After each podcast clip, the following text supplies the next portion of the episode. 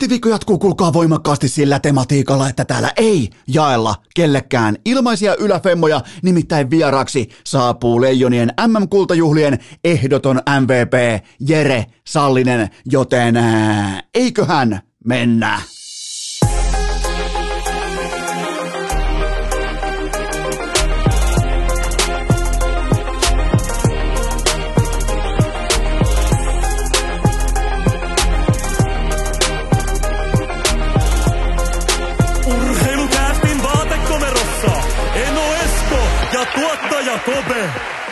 Tervetuloa te kaikki mitä rakkahimmat kummikuuntelijat. Jälleen kerran urheilukästin kyytiin on keskiviikko 15. päivä kesäkuuta ja vihdoinkin me kaikki voidaan yhdessä pukea pääkoppaamme. Kyllä vain foliohattu, siihen on tässä kohdin kaikkien osapuolten kollektiivinen lupa. Nyt hypätään mukaan salaliittoteorian uskomattoman kauniiseen sekä tärkeään maailmaan, nimittäin tämä on kaiken kaikkiaan pitelemätöntä draamaa, mitä urheilu meille tarjoaa suoraan urheilukästin ääniaaloille tänä keskiviikkoaamuna, nimittäin ensin. Olkaa tarkkana, pysykää mukana. Tämä on nimittäin melko korkealentoinen salaliittoteoria. Ensin Tampa Bay Lightning vaihtaa Braden Pointin paidan väriä treeneissä. Tuodaan sieltä ää, ei-kontaktiosiosta mukaan pelaavaan kokoonpanoon. Paidan väri on muuttunut.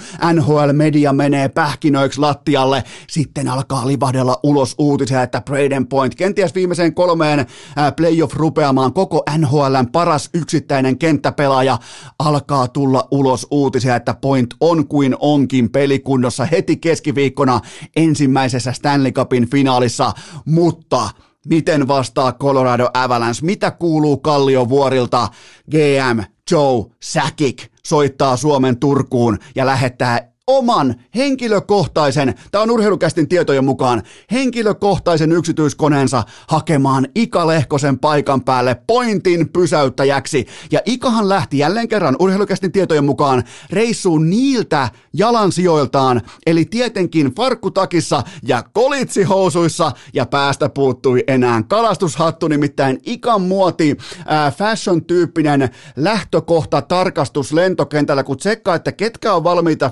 finaaleihin, ja ketkä ei, niin kyllähän ikan farkkutakki ja kolitsihousut, niin se on melkein, tämä on melkein, onko jopa ikalla luuta mukana käsimatkatavaroissa, koska tämä voi olla sweepi. Tämä voi yhtäkkiä, Tampa Bay Lightning luulee, että tuo jonkun mikkihiiri Braden Pointin, Joe Sakic tuo jumalauta ikan, jolloin farkkutakki ja kollarit, siis mä en ole koskaan nähnyt, että kukaan ihminen ikinä pitäisi farkkutakkia ja kollareita samaan aikaan, kunnes Ika löysi itsensä lentokentältä ja on valmis Stanley Cupin finaaleihin. Tämä on fantastista siis. Mukava nähdä muutenkin, että mm, kaiken ukkosmyrskyn, hurrikaanien, kaikkien välistä sinne pääsi sekä Mäkinen, Nieminen, että Ika, Ylenporukka, Ika, ää, Seppälä, eikä vähiten myöskään graafikko Niko Korkeakoski, joka heitti muuten aikamoisen somessa tällaisen niinku reisifleksauksen, kun on puhuttu paljon Esa Lindelin reisistä tai Nemo nostaa penkistä 154 kiloa, niin heittikö Korkeakoski vähän niin kuin omaa ää, graafikon lusikkaansa mukaan tai onko jopa,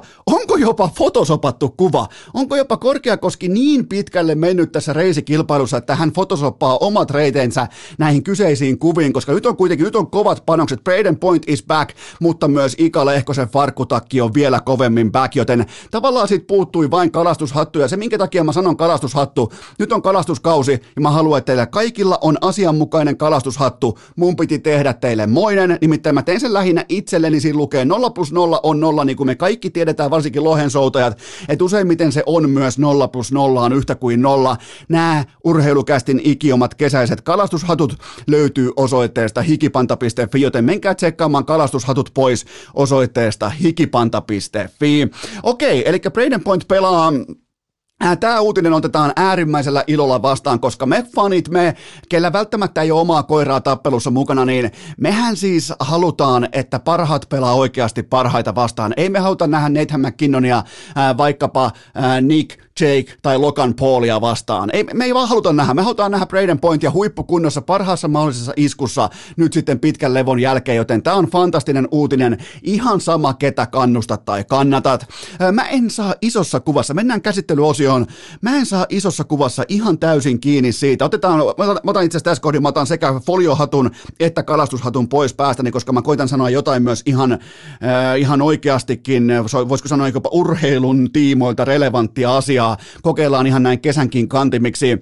Mä en nimittäin saa siitä ihan täysin kiinni, minkä takia Colorado Avalanche nähdään näinkin selvänä kollektiivisena ennakkosuosikkina tähän kyseiseen upeaan finaalisarjaan.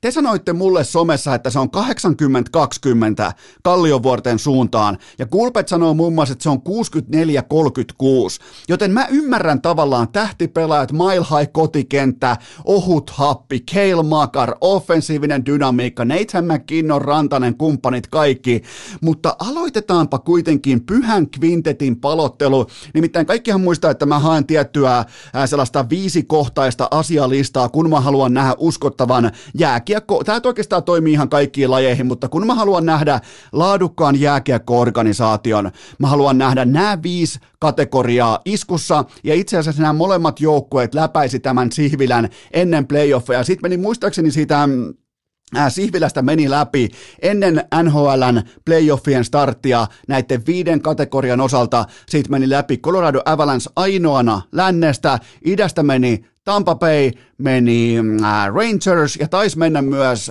Carolina Hurricanes. Tohon en pysty ihan varmaa tietoa muistikuvaa antamaan, mutta saattaa olla, että meni myös Carolina Hurricanes läpi, mutta noin noi meni ainakin noin Tampa ja Colorado Avalanche. Ää, mutta Aloitetaan tämä Quintetin palottelu. Tähtiluokan johtava sentteri. Kummalle etu? Ihan oikeasti, kummalle etu? Sanotaanko vaikka viimeisen kolmen vuoden playoff-näyttöjen osalta tai CVn osalta Nathan McKinnon vai Braden Point? Ja nämä on siis kysymyksiä, mä en vielä edes kerro, mitä mieltä mä olen. No entä sitten johtava eturivin MVP-tason kiekollinen pakki, joka on nykyään aivan niin kuin must tuote menestyksekkäässä NHL-jääkiekossa. Kelmakar vai Victor Hedman? Okei, sulla on siihen nyt vastaus valmiina.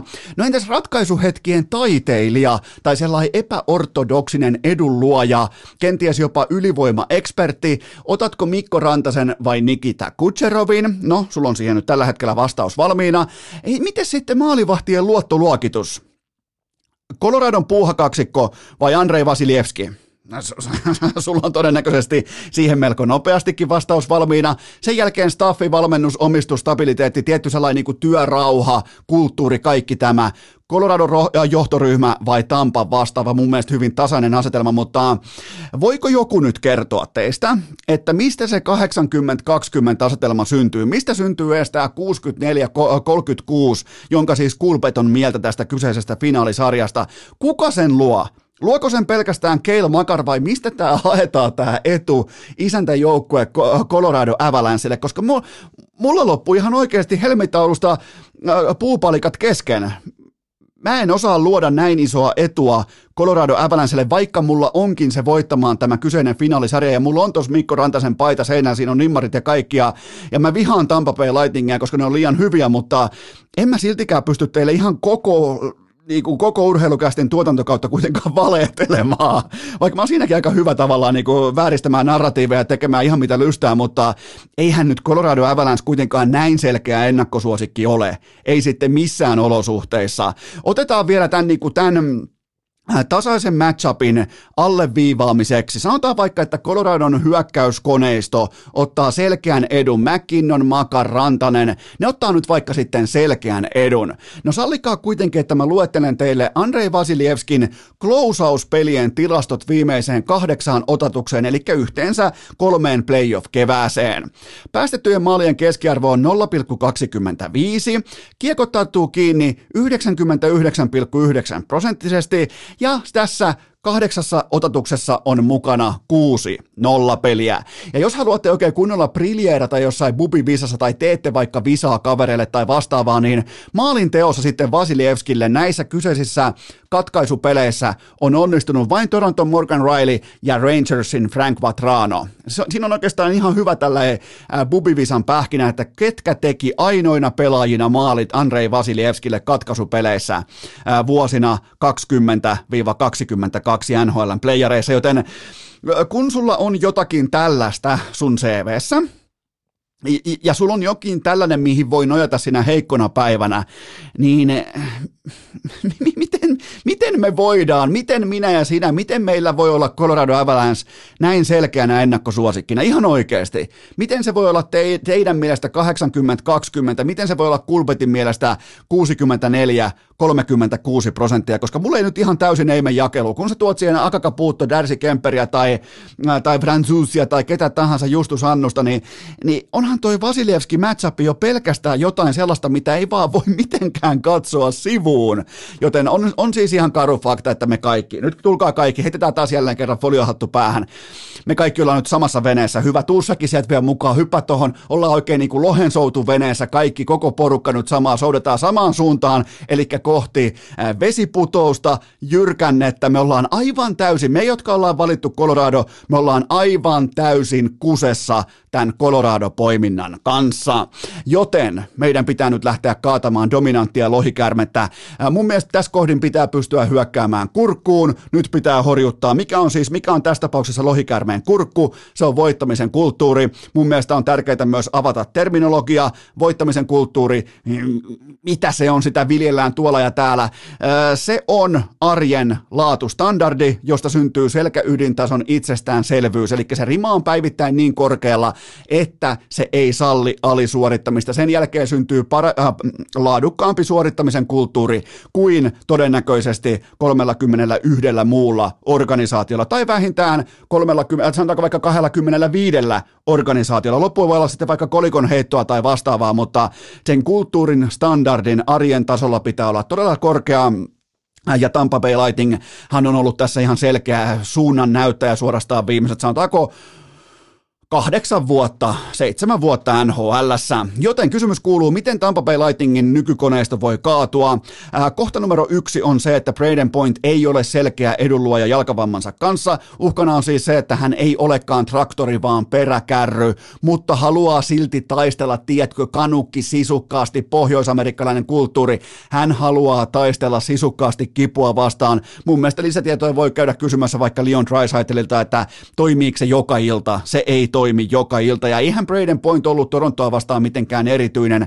Seitsemän peliin vain 2 plus 2, totta kai tärkeitä isoja maaleja, mutta vain 2 plus 2 ja 5-5 pelaaminen yhteensä miinus 6. Hävisi omia matchappejaan, mutta nyt sitten vamman jälkeen on mielenkiintoinen nähdä, että onko hän se, joka raahaa omaa joukkuetta kohti luvattua maata, vai onko hän se, jota raahataan. Täällä tulee olemaan aivan jäätävän iso erotus siinä lopputulemassa, mikä Tampa Bay Lightning sinne kaukaloon astuu. Kohta numero kaksi on se, että Tampan erittäin raamikas ja todella persekä naamakarvainen partanaama pakisto se on pakko saada hyytymään sekä pelinopeuteen että korkeaan ilmanalaan. Nyt pitää saada näitä ukkoja ottamaan tukea happipullosta, kun Colorado Avalanche pelaa kotikentällään niin sanotusti mailin korkeudessa, joka ei missään nimessä pidä paikkansa, mutta kuitenkin se on niin hieno tavallaan niin kuin narratiivi, joten siihen pystyy myös nojaamaan, mutta siellä on ihan oikeasti ohuempi ilmanala kuin missään muualla. Nyt pitää hyökätä Jukka Jalos tyylisesti, pitkään vaihtaa kiekolla etenkin toisessa erässä, olla luopumatta kiekollisesta vastuusta. Älä anna Kutseroville kiekkoa, älä anna Stamkosille kiekkoa, älä anna Hedmanille kiekkoa, vaan pakota ne tekemään kiekottomana töitä sen eteen, jotta ne voi saavuttaa itselleen pelivälinen. Mitä se on? Se on samalla myös kiekolla puolustamista. Kuluta näitä pakkeja, ne on isoja, ne on pelottavia, niille ei ole kaikkia hampaita, niin se on, ne tihkuu voittamisen kulttuuri, eli sitä korkeata standardia, ne töihin, pakota ne siihen tilanteeseen, että niiden millimooliarvot jossain, jotka tulee mulle kohta erittäin tutuiksi, niin yksinkertaisesti elimistö ei vaan pysty käsittelemään ohuempaa ilmanalaa, ja tästä syystä öö, punasolukuljetus, mä oon itse asiassa, mä oon tutkinut tätä asiaa, mulla, tällä hetkellä mulla voisi olla, mä en ole ihan vielä valmis niin kuin, urheilulääketieteen dosentti, mutta on vaan pakko saada Tampan raamikas osasto töihin vähintään sillä tavalla, missä ne oli töissä nyt vaikka Torontossa tai Floridassa tai tota, MSGllä, on pakko saada töihin samalla tavalla. Joten se on se lähtökohta, minkä kautta lähdetään kuluttamaan näitä todella laadukkaita, mutta äärimmäisen raskastekoisia, isokokoisia pakkeja. Kohta numero kolme on se, että Vasilevskin kilpikäden peukalo, siinä on jotakin, mä en tiedä mitä siinä on, mä en ole vieläkään kuitenkaan urheilulääketieteen dosentti, mutta siinä on ihan selvästi, koska sille on kasvanut sellainen ylimääräinen hauis, kippari-kalle-tyyppinen hauislihas, tähän peukalon kohdalle, ja sehän kieli siitä, että siellä ei ole kaikki ihan, ihan mintissä, eli kilvelle on mennyt paljon kiekkoja, varsinkin kilvelle ylös on mennyt todella paljon kiekkoja tänä keväänä, ää, siis Vasilievskin standardi ymmärtäen, joten se pitää ottaa huomioon, sinne pitää pystyä hyökkäämään. Tampa tietää, Vasilievski tietää, että sinne tullaan ampumaan, sinne pitää ampua vielä lisää, varsinkin kaikki raitin pelaajat, Nathan McKinnonista alkaen Makar, niin ei mitään muuta kuin kilvelle ylös jatkuvasti, kentän vasemmalta kaistalta ampuessa. Ää, numero neljä on se, että kun lähdetään kaatamaan Tampa Bay Lightningia, niin tässä kohdin pelitempo vaateen nostaminen. Alex Killon ei riitä mihinkään, Corey Perry ei riitä mihinkään, Jack Bogosian ei riitä mihinkään. Eli tällaista osastoa, jolla ei riittänyt välttämättä edes normi maanpinnalla idässä, hapenotto, peruskestävyys, kunto, vauhtikestävyys, tämä kaikki. Nyt on pakko pystyä luistelemaan jalat alta. Kilon ei ole saanut mitään aikaan. Se on tällä hetkellä raahattavana. Corey Perry, pari tärkeää maalia silti raahattavana. Bogosian tu- turhais. on muuten, se on muuten jännä, että Bogosian löytyy aina silti, vaikka hän on hän on peruspakkien peruspakki, erittäin laadukas siinä, mitä tekee, mutta se on jännä, että jokaisiin playereihin häneltä tulee joku coast to coast tyyppinen Bobby Orr nousu, toki raitin pelaajana, joku ihan uskomaton Ilari Filppula tyyppinen harhautusviku vastustajan siniviivan päällä, siitä ehkä puikot, sen jälkeen pelaa kaverille tyhjiä, sen jälkeen taas luuditaan seuraavat 15 peliä omissa kiekkoa ränniin, joten tota, mä en tiedä mistä se syntyy se suonenveto, mutta se on jotakin kuitenkin semmoista, mitä on kaunis katsoa, mutta siis pelitempovaade näille pelaajille, joilla jalka ei vain ihan riittävästi nopeasti liiku, kuten vaikka Alex Killon ja kumppanit. Sitten vielä numero viisi, Anthony Cirellin väistäminen pelutuksen voimin, se on pakko pystyä väistämään. Coloradolla on kotietu, joten nyt pitää ymmärtää se kotiedun monimuotoinen merkitys. Sirelli on painanut 5-5 lockdowniin nyt yhteen soittoon Matthewsin, Barkovin ja Sipanen Jaadin 100, 102, mitä tämä on, 251 minuuttia. Mä toistan, 251 minuuttia yhteensä playereissa, 5-5 jääkiekkoa tähän saakka ja vain kuusi maalia omiin siten, että sulla on aina vastassa yli tunti Chibane Jaadia.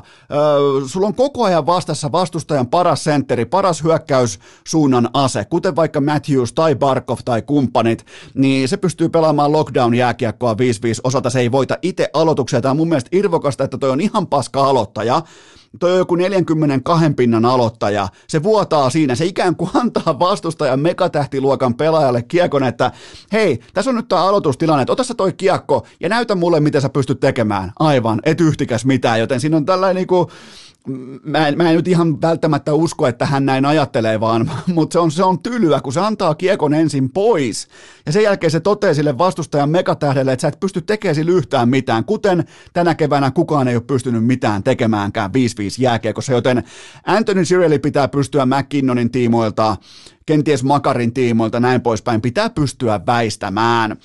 Näihinkin mä koetin etsiä lääkkeitä Äh, nyt mun Mikko Rantasen paita päällä. Äh, mä en löytänyt mitään lääkettä Nikita Kutseroviin. E, e, siis ei voi puhua trash talkia, ei mitään tartuta pintaa. Äh, ehkä lähtisin sillä, että siellä on koko ajan Lehkonen tai Juha Tapio Compare samaan aikaan kentällä, kun siellä on Nikita Kutserov, koska mä en pysty, mun scouting-reportti on siltä osin mitätön, että mä en pysty tuomaan teille mitään relevanttia pöytään sen tiimoilta, että miten mä saisin hidastettua tai jopa turhautettua Nikita Kutserovia kun ei toimi trash talk, ei toimi kovat otteet, ei toimi väkivalta, ei toimi kehuminen, ei toimi kaveraaminen, mikään ei toimi, joten tota, sinne on pakko laittaa työhevosia vastaan, ehkä Lehkonen tai sitten Compare, joten tota, se voi olla jonkinnäköinen tällä ei hidastin, mutta onhan toi ihan omassa luokassaan ratkaisijana. Tämä numero 86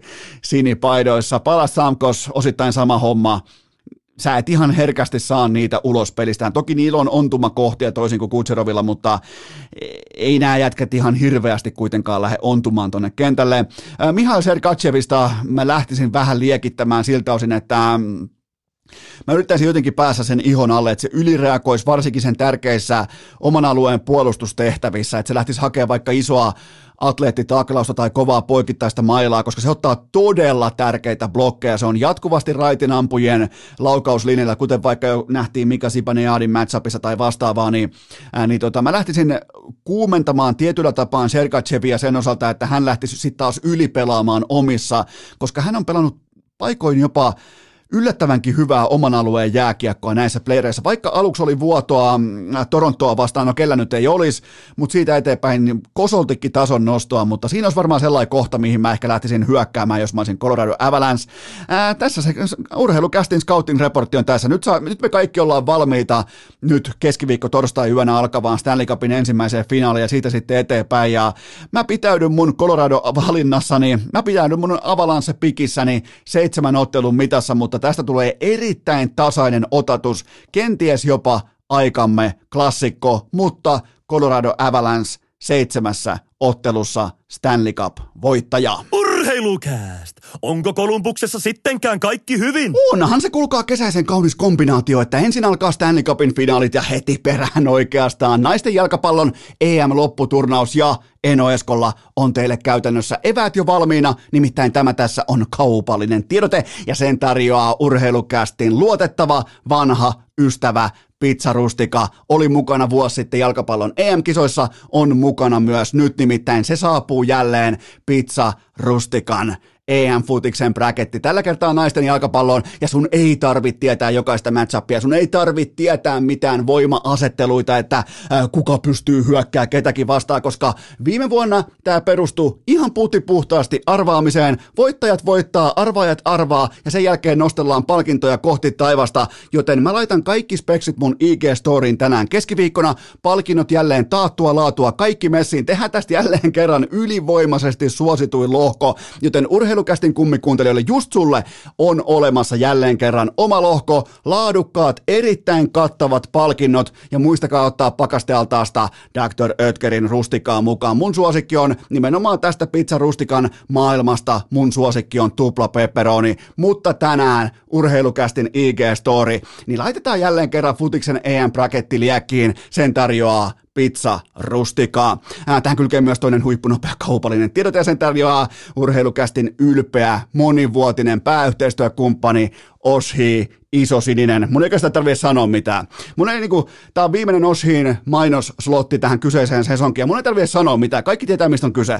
Se on se ainoa oikea, ja Oshi on ollut jo vuosikaupalla matkassa, ja me yhdessä, minä ja sinä, rakas kummikuuntelija, me muokattiin yhdessä juomahyllyt uusiksi Suomessa. Minä ja sinä, me tehtiin se, joten mun ei tarvitse sanoa mitään. Jokainen teistä tietää, kun te menette sen juomahyllylle, siellä on yksi aito, alkuperäinen, iso sininen. Varokaa halpoja, sysipaskoja, kammottavia kopioita.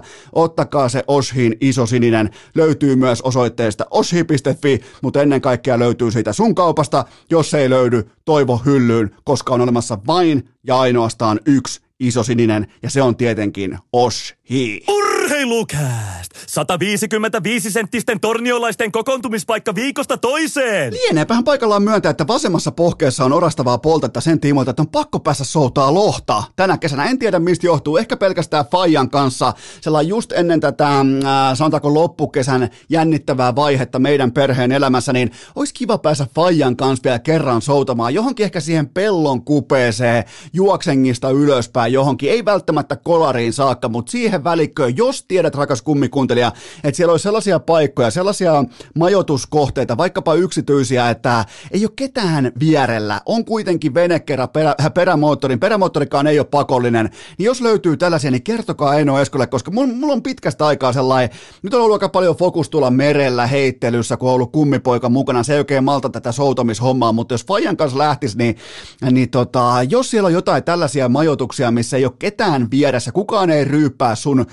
terassilla, kukaan ei vietä siinä ikuista vappua vieressä, se on oikeasti hiljainen paikka, oikeasti eksklusiivinen paikka, niin kertokaa mulle, paljastakaa mulle tämä paikka, koska mulla on sellainen vipa, että me Fajankaa lähdetään tällaiselle niin kuin lohilaskurityyppiselle äkkilähdölle. Kun käyrä lähtee osoittamaan kohti taivasta, niin silloin myös meidän retkeilyauto starttaa kohti jonnekin sinne pello juoksengi, ehkä kolaria kohti. En tiedä, ei välttämättä kolarin yli ei mennä, koska tämä on pikemminkin sellainen niin täsmäisku tai pisto, niin kuin ammattipiirissä sanotaan, mutta jos joku tietää tuolta mestoja, koska nyt on jotenkin, jonkinnäköistä niin kuin lohikopukkaa on ainakin osittain kangistumassa, joten jos siellä on nyt, sanotaanko Jyväskylän pohjoispuolella on kuuntelijoita, en tiedä onko muita kuin Ahma Legenda 5 plus 6 Kemin lämäreitä vastaan, niin tota, niin paljastakaa tällä paikka, koska nyt on jotenkin niin kuin, tuntuu, että on pakko päästä soutamaan, on pakko päästä kokeilemaan, joten, joten siitä teille tällä pienmuotoinen tähän viikkoon, tähän keskiviikkoon tällä pien kesäporkkana, mutta nyt kuitenkin teiltä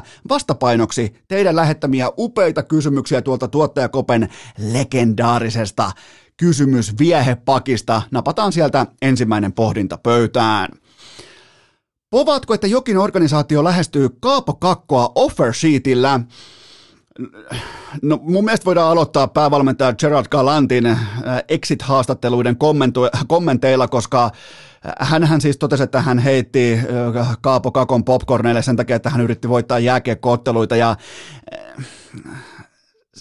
sä, sähän et siis käytännössä sä et voita jääkiekkootteluita tässä vaiheessa sesonkia sillä, että sun merkittävimmät tai parhaimmat pelaajat ei ole kokoonpanossa, vaan vapaaehtoisesti katsomossa, joten joten argumentaatio ei täsmää. Tämä oli siis tämä oli panikkinappulan painallus, tämä oli epätietoisuus siitä, miten tämä joukkue pelaa, miten tämä on kasattu, miten tämä on tähän saakka päässyt, joten todella ontuvaista valmentamista ihan eturivin päävalmentajalta tämän kauden osalta ja niin kuin lähihistorian osalta, joten tämä tulee aikamoisena shokkina, että se joutuu pelaamaan vielä jonkun, olisi keksinyt vaikka vamman tai jonkun, olisi keksinyt vaikka jonkun luotettavuusongelman tai ihan mitä tahansa, mutta kun Kaapo Kakolla katot sitten asiaa ihan mistä kulmasta tahansa, niin hän ei kuulu tuossa tilanteessa katsomoon. Hän kuuluu Kid Linein pariin, nimenomaan, että siinä on Kid Line on paketissa, sitä ei lähetä rikkomaan, sä et lähde keksimään fillaria uusiksi, sä voitit, sä voitit Carolinan vieraissa kutosmatsissa, sä voitit Game 7 sen jälkeen, kaikki näin, niin tota, mm,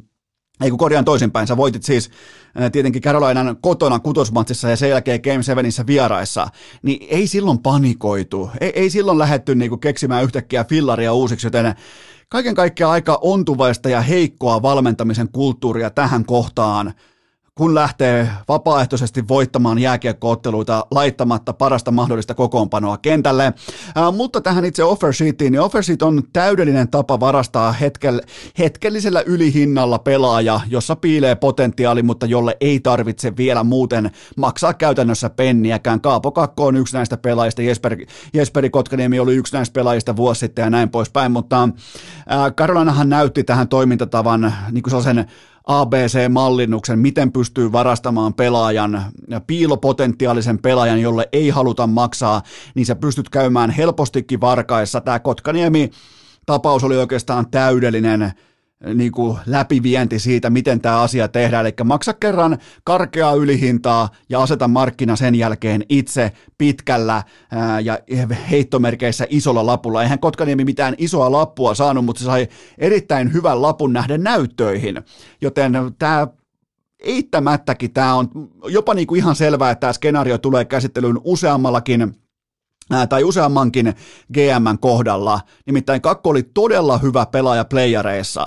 Ja, ja Kotkaniemihän hurmas playeri kytkin hetkien pelaamisellaan, hän, hän siis hurmasi Carolinan, ja sen takia sieltä kerran maksettiin ylihintaa, ja sen jälkeen asetettiin markkina ihan itse, joten ei ole lainkaan tuulesta temmattua, ettei joku vaikka New Jersey Devils tai joku ottaisi Kaapo Kakon potentiaalia pois lojumasta y- yksikertaisella hetkellisellä ylimaksamisella. Maksa sinne vaikka 5,5 miljoonaa, 6 miljoonaa nyt tähän kohtaan. Menetä jotain vähän draft-kapitaalia ja se on siinä. Voit olla varma, että Rangers ei mätsää.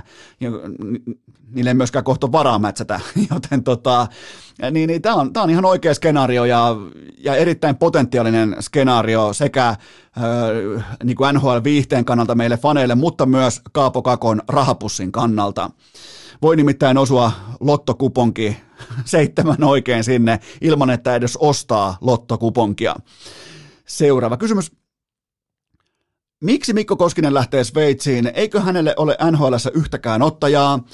Ihan varmasti olisi ollut ottajia, mutta 33 vuotta multimiljonääri, oma horisontti nähty ja koettu, ja nyt sitten HC Luganon maalille. Kenties katsoo uraansa eri näkövinkkelin kautta, kun tähän saakka kuitenkin veteraani pelaaja, perheläheiset, lapset, arki, läsnäolo, perheen kesken, kaikki näin, niin ne rahat on jo tienattu. Ei, ei, ei se ole kaikkien mikään ei Koskinen ole koskaan vaikuttanut sellaiset maalivahdet, että hänellä olisi joku niinku pakko mennä voitosta voittoon tai tavoitteesta tavoitteeseen tai vastaavaa. Hän on aika lunki kaveri noin niin kuin pintapuolittain näin poispäin ja, ja tota, en, nyt, en nyt haluaisi käyttää termiä, että hän ei ole aito kilpailija, mutta hän on niin kuin sellainen aika ottaa urheilun urheiluna ja asettaa sen omaan perspektiiviinsä ja Voitte tuossa ihan itsekin kuunnella muutaman tovin kuluttua, mitä Leijona sankari Jere Sallinen, Sallinen sanoo Sveitsissä pelaamisesta. Mä en yhtään ihmettele, että pelaajat haluaa sinne.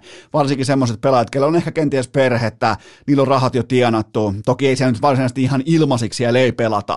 Mutta tota, mä, mä nostan hattua sellaiselle päätökselle, joka syntyy omin perustein, omin ehdoin ja oikeista syistä. Mä, mä, mä uskon, että tässä on ollut tarjouksia ja mielenkiintoa myös NHLstä, mutta Mikko Koskinen toteaa, että tulevaisuus on Euroopassa. Ja mä povaan Koskiselle äärimmäisen vahvalle eurooppalaisen jääkiekon torjujalle. Mä povaan hänelle todella vahvaa jatkouraa Sveitsissä ja sitä, että hän on Leijonien maalivahti kolmikossa vuoden kuluttua. Mä odotan siis, että Koskinen pelaa Sveitsissä aivan niin kuin munat luukkuu tyyppistä jääkiekkoa, mihin hän ei välttämättä NHL pystynyt, mutta, mutta mä otan, että hän on todella vahva Sveitsissä ja näin muodoin on lopulta tehnyt myös oikean päätöksen. Joten tota, ei tässä ole varmaan mitään sen kummosempaa draamaa. Mä arvostan sitä, että pelaajat tekee oikeasta syistä itsensä ja perheensä kannalta mm, oikeita päätöksiä. Seuraava kysymys. Mitä pelikansin tulisi tehdä Patrick Partosakin kanssa? No mun mielestä toimitusjohtaja Lauri Pöyhönen onnistui viestinnässään erinomaisesti tässä seikassa, että se, sen on pakko ottaa työnantajan positio ja käydä läpi se tahdikkaasti, eli ensin täydellinen selvitys, ei mitään olympiakomitean tyyppistä suhmurointia sinne tänne tai tonne, vaan kaikki kortit auki vaan, ja sen jälkeen perusarvojen mukaan linjanveto siitä, onko tämä kyseinen työntekijä kelvollinen jatkamaan tässä kyseisessä sekä työkulttuurissa että organisaatiossa. Partosakin vyöltä löytyy tässä kohdin enemmän tuomioita kuin jääkiekkomenestystä. Siellä on perheväkivaltaa, siellä on rattijuoppoutta jokaiseen lähtöön. Ja Pelikanssin organisaation työntekijät tarvitsee ihan selvästi tässä kohdin elämänsä ammattiapua eikä uran kymmenettä selän kääntöä, joten vaikka tällä hetkellä eittämättä somessa huudetaan, että potkut kenkää ulos, niin tavallaan mä arvostan myös pelikanssin tulokulmaa tähän asiaan äh, suhteessa heidän omaan työntekijäänsä. E, aina ei voi kääntää suoraa selkää ja osoittaa ovea, että ei ikinä enää tänne, kun ihan selvästi tämä kyseinen työntekijä tarvitsee ammattiapua. Ei, ei sulla tällaista CVtä ole tuomioistuimesta, jos et sä tarvi ammattiapua tässä tapauksessa. Mä en nyt mene yhtään syvemmällä, mitä mä tiedän Partosakista liittyen tähän kaikkeen, että mikä tähän johtaa ja mikä on se akilleen kantapää tässä, mutta koska se ei kuulu mulle, mutta mä totean vaan, että Pelikans otti tähän aika niin selkeän viestinnällisen strategian ja siitä hatun nosto. Seuraava kysymys. Kumman Lassi Lehtisen TPS hankki toissa vai viime kauden version? Aika hyvä kysymys nimittäin. toissa kaudella 35 matsia GAA 1,38 ja päälle playerit sekä mestaruus siellä 11 peliä playereissa päästettyjen maalien keskiarvo 1,63 eli ihan täysin lockdown-tyyppistä toimintaa. todennäköisesti koko sesongin paras pelaaja niin kuin varmasti myös monien papereissa oli. Äh, viime kaudella 27 matsia ja kaikki numerot ihan täysin kuolevaista luokkaa. GAA oli yhtäkkiä 2,53 yli yhden kokonaisen maalin droppi GAAssa ja näin poispäin, joten vasta 23-vuotias, mutta nyt on syytä ravistaa kaikki nämä niin pandemian narratiivit kerrasta pois, että onko vaan pandemia kauden, onko pandemia ajan maalivahti, operoiko huipulla vain silloin, kun ei ole yleisöä tai vastaavaa, niin nämä kaikki kysymykset pitää pystyä siivoamaan pois.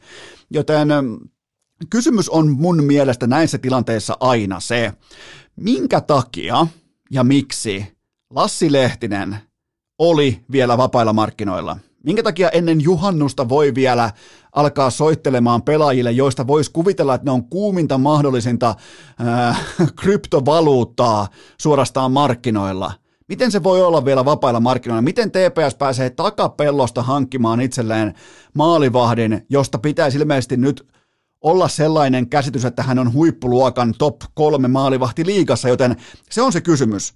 Miten sä oot markkinoilla, jos sä oot kärkiosaaja? Ja tämä on se, minkä takia ilmeisesti on tullut enemmän kysymys kuin huutomerkkiä tähän työtarjousneuvottelun kupeeseen muilta seuroilta, joten TPS pääsi takapellosta iskemään ja mä uskon vahvasti, että TPS teki tässä erittäin laadukkaan hankinnan nyt jo ennen juhannusta. Mä oon ihan, jotenkin mä tunnen, että TPS teki tässä nyt osu, osu kohdalleen tämän asian, kun heiltä hävisi ykkösmaalivahti, mutta ainoa mitä mä epäilen on se, että minkä takia lehtistä ei oltu vielä kiinnitetty.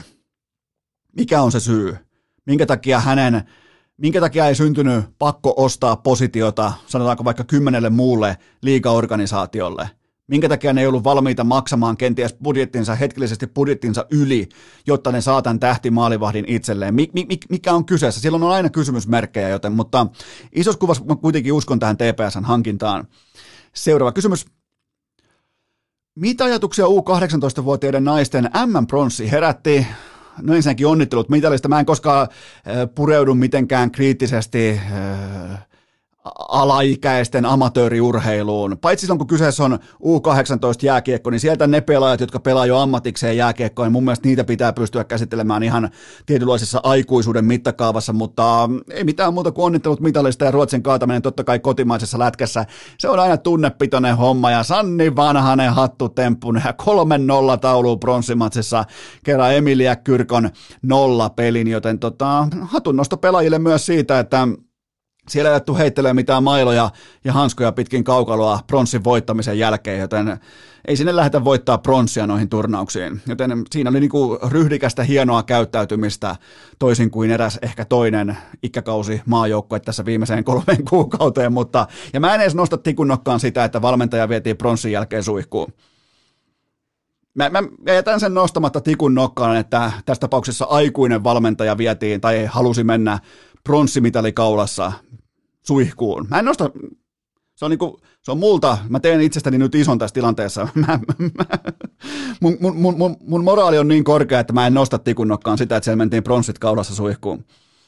Seuraava kysymys, mutta onnittelut näille, näille tota, upeille urheilijan alueille. Toivottavasti tämä motivoi heitä omilla urillaan ja näin poispäin. Ja kyllähän Ruotsin kaataminen aina, varsinkin Sanni Vanhanen hattutemppu 3-0 voitossa, niin se on aina, se on erittäin vahva näyttö. Seuraava kysymys.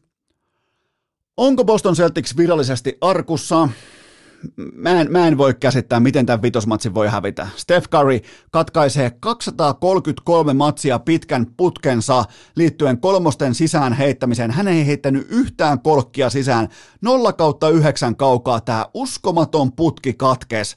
Ja jollain ihmeen kaupalla Boston Celtics onnistui häviämään tämän. Se on mikä on mielenkiintoista. Tällä kertaa Boston Celtics teki vain 94 pistettä, niin niiden jako, tai niin kuin iso jako tapahtuu tänä keväänä numerossa 108 pistettä että Eli yli sen ne on tällä hetkellä, ne on 11 ja 0, 11 voittoa, 0 tappiota, mutta alle 108 pisteen tällä hetkellä ne on 3 ja 9, joten se on siinä.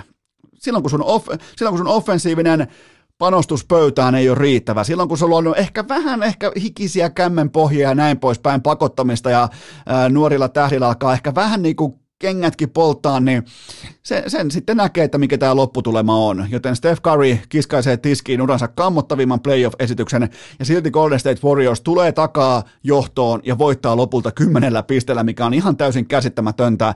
Warriors kaukaa kolkkiviivan takaa, Warriors 22,5 pinnaa pallot sisään, Steph nolla onnistumista, Wiggins nolla onnistumista, Porter nolla onnistumista, Draymond Green nolla onnistumista kaaren takaa. Miten ne voi voittaa tämän? Andrew Wiggins ylivoimaisesti Warriorsin paras pelaaja, lopussa äärimmäisen efektiivinen pallon kanssa, lopulta myös 26 pinnaa, mutta hän oli tämän matsin yksittäinen MVP. Ää, nyt tultiin sen ugly, sen kammottavan karmea matsin vaiheille. Pidä pallosta huolta, niin pallo pitää huolta susta. Varsinkin silloin, kun on se vaikea hyökkäyspelillinen ilta, niin pidä pallosta edes huolta. Boston 18 menetystä. Ja sitten toinen, toinen nyrkkisääntö on se, että skoraa peintistä. Golden State Warriors maalatulta alueelta 50 tehtyä pistettä versus Bostonin 36 pistettä, joten senkin voi vielä mainita, että Boston jätti vapariviivalle 10 pisteen tappiossa tasan 10 pistettä.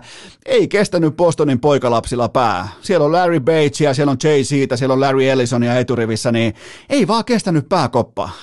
ei, ei todellakaan. Ja torstai perjantai yönä Game 6 Bostonissa ja mä en usko, että Steph Curry pelaa kahta tällaista pohjanoterausmatsia putkeen. Joten tota, vastaus kysymykseen.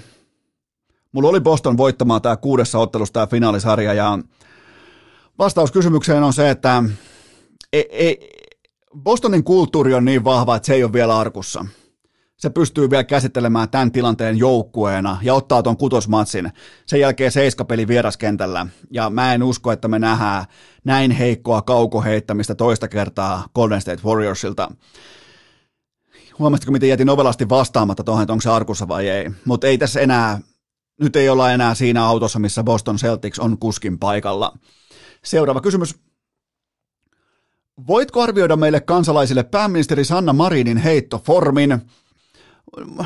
mun papereissa aika jopa niin kuin melko lailla laadukas kokonaisuus. Vartalo ehkä vähän kääntyy orastaen vasemmalle, siihen syntyy eh, orastaen tällaista niin kuin turhaa rotaatiota. Sen kun saa vielä siivottua pois, niin toihan on ihan valmis heittäjä. Ää, isossa kuvassa mä arvostan sitä suuresti, että pääministeri näyttää liikunnallista esimerkkiä tällä tavalla meille kaikille. On sitten vaikka maratoniin valmistautuminen tai koripallon pelaaminen, mikä tahansa, mutta nämä on niitä pieniä, tärkeitä elkeitä, että hei mäkin täällä koronan jälkeen, niin ehkä säkin siellä ja näin poispäin. Joten tämä on se, mistä mä arvostan Marinia, mutta mutta Marinilla itse asiassa on parempi heittoformi kuin vaikkapa nyt käynnissä olevissa NBAn finaaleista Al, Al Horfordilla tai Draymond Greenillä, joten näissä NBA-finaalissa Sanna Marin, Suomen pääministeri SDP, ei olisi huonoin heittäjä. Seuraava kysymys. Mikäli Iivo Niskanen voittaa debyyttilähtönsä juhannusaattona, niin osallistuuko hän vuoden urheilija-äänestykseen hiihtäjänä vai raviohjastajana? pitää kuitenkin muistaa, että mm, urheilu, tai niin urheiluperhe nojaa erittäin vahvaan what have you done me lately tyyppiseen kulttuuriin, että vain viime aikojen näytöillä on merkitystä, joten ää, mä uskon, että jos Ponssen poika tulee ykkösenä maaliin, niin kyllähän tässä ravit edellä mennään. Ja toisin, toisaalta kyllä niin kuin Vieremän Sonni on sen verran alfa, että Iivo saattaa osallistua tähän vuoden urheilijan mittelöön peräti kahden eri lajin voimin, hakee sijoja yksi ja kaksi ja suuttuu vielä kaiken, kaiken lisäksi, kun tulee sijat yksi ja kaksi ja joutuu tulemaan kaalasta hopeat kaulassa pois, niin jopa nähdään suuttuminen tämän kaiken jälkeen, mutta äh, kylkeen on pakko heittää myös Timo Raportti, Ivon koira, Timo.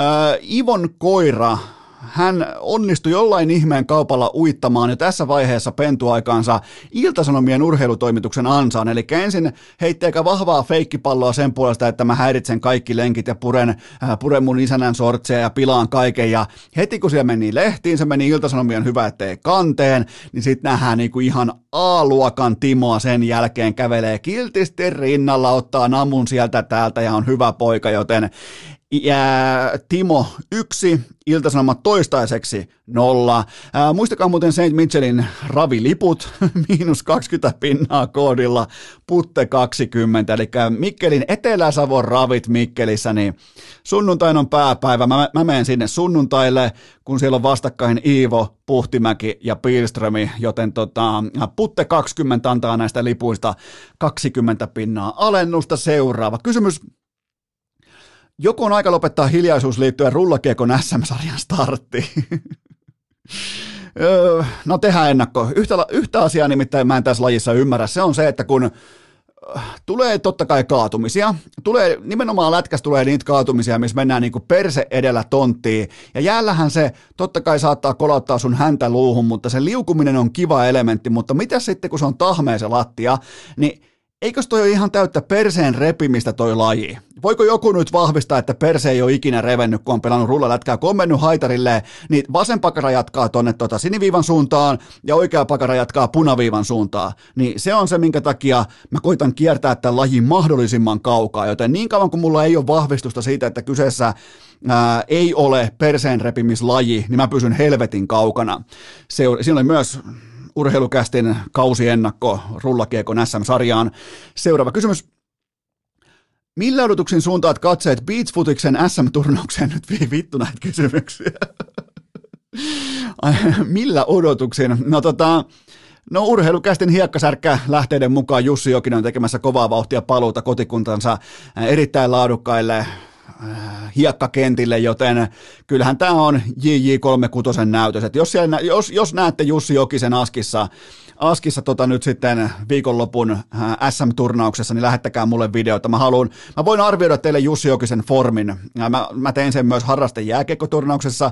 Mä voin niinku uhrautua tähän myös sitten äh, Beats Futiksen tiimoilta, koska mä tiedän, että Jussi Jokinen ei leiki voitolla, joten tota, Siinä on myös ennakko tästäkin lajista, eli Jussi Jokisen joukkue voittaa kotikenttäetu, erittäin merkittävä, suoraan niin kuin hiekkasärkillä, siellä missä on laittanut ne toistot sisään, että on pystynyt pelaamaan liikin tuhat matsia nhl niin, niin tota, siellä ne reidit on tehty, joten tämä on, tämä on Jussi Jokisen näytös.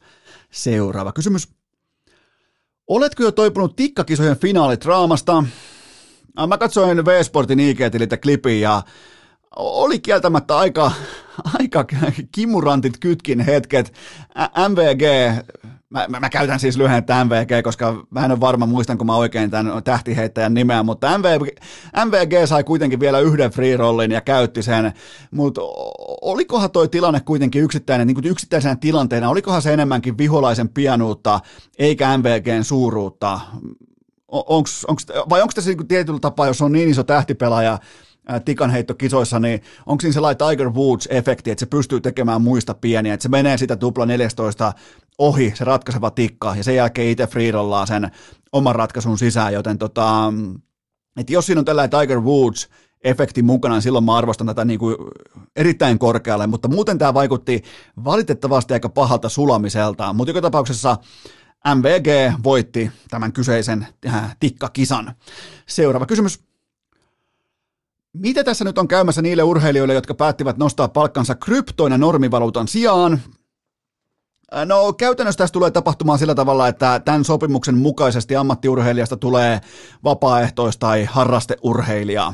Eli eihän tässä nyt se, mm, käytännössä mitään sen kummosempaa, että ei mitään muuta kuin terve, tervetuloa vaan amatööriurheilun maailmaan, missä kukaan ei maksa penniäkään palkkaa, joten nämä on sopimusasioita ja jos on ilmoitettu kovaan ääneen, varsinkin pitkin somea, että mä otan mun 5 miljoonaa, mä otan sen kryptoina, niin, niin ota, ole hyvä ja ota. Siinähän otat. Joten tota, ei tässä nyt ole mitään sen kummosempaa ja Bitcoin on dykannut uuteen ennätysmonttuunsa sitten vuoden 2020 romahuksen jälkeen ja ja muista nettikolikoista tuskin tarvii edes aloittaa, mutta äh, keskimäärin elämässä näin, että kun sä oot yhdessä asiassa, kuten vaikka urheilussa, sä oot briljantti, sä oot kuulut sinne seitsemän miljardin ihmisen otatuksessa sinne ihan, sanotaanko vaikka kyseisessä lajissa vaikka top 20, mikä on siis ihan uskomaton saavutus, niin äh, keskimäärin ehdottaisin, että älä koeta olla talousasioissa huoneen, huoneen fiksuin ihminen – ja jos sä koetat olla huoneen fiksuin ihminen, vaikkapa äh, nähdäksesi vaikka kryptotulevaisuuden tai vastaavaa, niin, niin tota, ja sä oot valmis ottamaan itsesi puolesta riskin, niin joskus tulos on tämä. Joten tätä se sitten on. Se, mitä maksettiin vaikka viime kauden aikana näille NFL-pelaajille, sanotaan, että sulle on maksettu vaikka 5 miljoonaa kryptoina, niin sen arvo on tällä hetkellä jotain, mitähän se on, varmaan puolitoista miljoonaa tai miljoona. Ja niistä on maksettu kerran jo verotkin pois, joten ei kannata yrittää olla huoneen, huoneen fiksu. Jos, jos osaat yhden asian laadukkaasti sun elämässä, on se sitten vaikka, se on vaikka auton myynti tai se on vaikka, äh, se on vaikka äh, Sä, sä, sä, sä, tota, sä teet vaikka aurinkopaneeleja tai sä teet vaikka pihan kastelujärjestelmiä, niin, niin älä koita jokaisessa asiassa olla huoneen fiksuin ihminen. Ja älä varsinkaan lyö vetoa sen puolesta, että sä oot yhtäkkiä se seuraava Elon Musk. Joten tota, se on mun vinkki teille kaikille nuorille urheilijoille, jotka alatte tienaamaan ihan omaa rahaa tosta, mitä te ikinä sitten teettekin. Urheilukääst! Podcast, jota Ika Lehkonen koettaa vieläkin kuunnella vanhasta puuradiosta. Mutta, mutta, mutta tähän välikköön on teille huippunopea kaupallinen tiedote. Vielä kerran tähän kauteen Linkosua, kyllä vain Linkosuan savupekonin makuinen ruislastu. Ota nyt jo listalle. Sä teet, mä, mä tiedän, mä tiedän. Sä teet erittäin aikaisessa vaiheessa sun kauppalistan liittyen juhannustarjouluun. Sä vaikka hostaat jonkinnäköisiä pikkupippaloita. Laita siihen nyt jo kuulakärkikynällä, ei lyijykynällä, vaan kuulakärkikynällä. Laitat Linkosuan savupekonin savupekonin makuiset ruislastut ja sitten siihen kylkeen vielä tsekkaat kaikki reseptit osoitteesta linkosua.fi, joten siinä on sun kombinaatio kohti juhannusta. Nappaa se tilanne haltuun linkosua, se missä on se lukee isolla bacon, siinä on aurinko, se on linkosuon logo, joten ottakaa tilanne haltuun. Savupekonin makuin ruislastu, ota nyt jo listalle juhannustarjoiluun, tsekkaa reseptit ja kaikki lisäinfo osoitteesta linkosua.fi.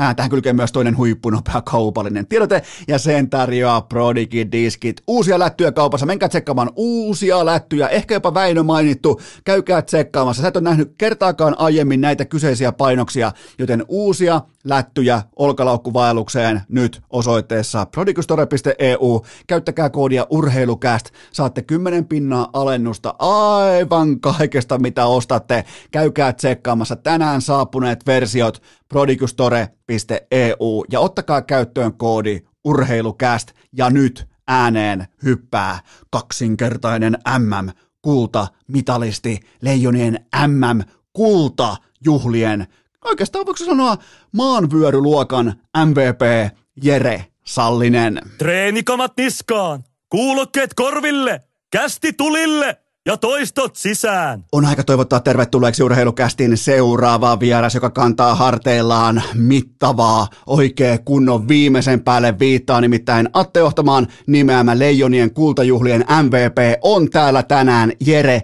Sallinen. Tervetuloa urheilukästiin. No kiitos. Miten tota, keskimäärin sut varmaan esitellään kaikissa äh, vaikka illanistujaisissa tai jonkinnäköisissä niin kuin Niinistön tapaamisissa maailmanmestarina, tupla maailmanmestarina, niin onko tämä kuitenkin tämä juhlien MVP-titteli, onko tämä jotain sellaista, mitä pitäisi kenties tässä kohdin nostaa enemmän esiin? No nyt on kyllä pakko sanoa, että tämä on ensimmäinen kerta, kun tämmöinen titteli on annettu. Ja vähän mä etin vielä sitä, että onko mä ansainnut sitä vai en, mutta jos Atte Ohtamaan näin sanonut, niin – kyllä mä kannan sitä kunnialla sitä viittaa. Joo, mun mielestä kans niinku Nivalan kaupoi kuulostaa siltä, että se ei niinku ainakaan kevein perustein anna mitään titteleitä kellekään, joten tota, tää on, tämähän on sulle varmaan eittämättä suuri kunnia myös. No joo, on kyllä suuri kunnia, mutta tota, en mä sitten tiedä, että onko tota, ollaanko me sitten niin huono juhlimaan, että näin helpolla saito MVP, mutta tota, kyllä mä otan sen silti. Niin ootko vähän jopa niin kuin aikoinaan, kun Chelsea voitti valioliikan mestaruuden ihan jollain hävyttömän heikolla pistemäärällä, niin puhuttiin rapakauden mestarista, niin oot sä vähän niin kuin rapajuhlien MVP? No näinkin voisi sanoa, että, että kai noi oli, muut on sitten voittanut urallaan niin paljon, että ne ei ole enää niin kovin juhliin. Mä olin itse vaan niin innoissaan, kun tuli voitto kotiin, niin, niin kai se sitten on sen takia. Niin, tai sitten jos miettii näin päin, että sä oot pikemminkin sitten parhaimmillaan nimenomaan kotijuhlissa, et välttämättä, jos voitat vaikka, sanotaan vaikka Slovakiassa mestaruuden, niin sä et välttämättä pääse ihan ytimeen siellä. no kai se sitten näin on. Mä oon, nimittäin, mä oon nimittäin valmis kääntää jokaisen kiven, että mikä tekee susta MVP. Melkein jopa Joel Kiviranta-tasoisen suorittaja, niin tota, mun pitää journalistina tehdä töitä sen eteen, että mä saan totuuden niin kuin tavallaan julki. No nyt onkin pakko sanoa, että jolle ei voi kyllä vetää vertoja, oli sen verran kovaa suorittamista 19, että, että ei lähellekään, vaikka olisi kuinka hyvä toimittaja, niin ei pysty valehtelemaan niin paljon. se, se on just näin, siitä on kulunut hienoja hienoja tarinoita, pitää joskus siitä tota, kivi kutsua vieraaksi kertomaan näistä, mutta yhden asian vielä lämmittelykysymykseksi mä haluan käydä läpi, ja se on se, että kansahan kohahti, eli kansa on tässä tapauksessa minä ja mun 15 seuraajaa, me kohahdettiin siitä, kun sä et antanut Mikael Granulille ylä femmaa voitto Norjamatsin jälkeen, niin tota, mitä oli taustalla ja miten tämä käsiteltiin joukkueen kesken? no, nyt on kyllä hienoa, että tätäkin pääsee avaamaan. Että mä en edes en tajunnut koko tilannetta. En mä tiedä, mikä varmaan huomasi, että en mä tiedä mikä siinä oli, että mihin suuntaan mä katoin siinä hetkessä ja sitten puhelin rupesi piippaa, että katso tämä video ja no kyllähän sä olit tarttunut siihen sitten totta kai ja, ja tota, saatiin ensimmäinen kohukin aikaiseksi siitä. Ja, ja tota, no, mutta sitten loppujen lopuksi kaikkihan meni ihan hyvin, että, että virheitä sattuu. Toivoin, että en joutuisi tämmöisiin videoihin, mutta sielläkin on nyt sitten ollut. Miten tota, et varmaan kuitenkaan yllätys siitä, että toi meni mun IG-kanavalle toi video, koska toihan on se tavallaan, minkä kautta mä tankkaan mun auton. Noi on niitä hetkiä, mitä mä kaipaan urheilusta. Joo, en, en mä yhtään ihmetellyt kyllä, että sulla yleensä on siellä kaikki hienoja highlight-juttuja, niin tämä oli yksi niistä sitten.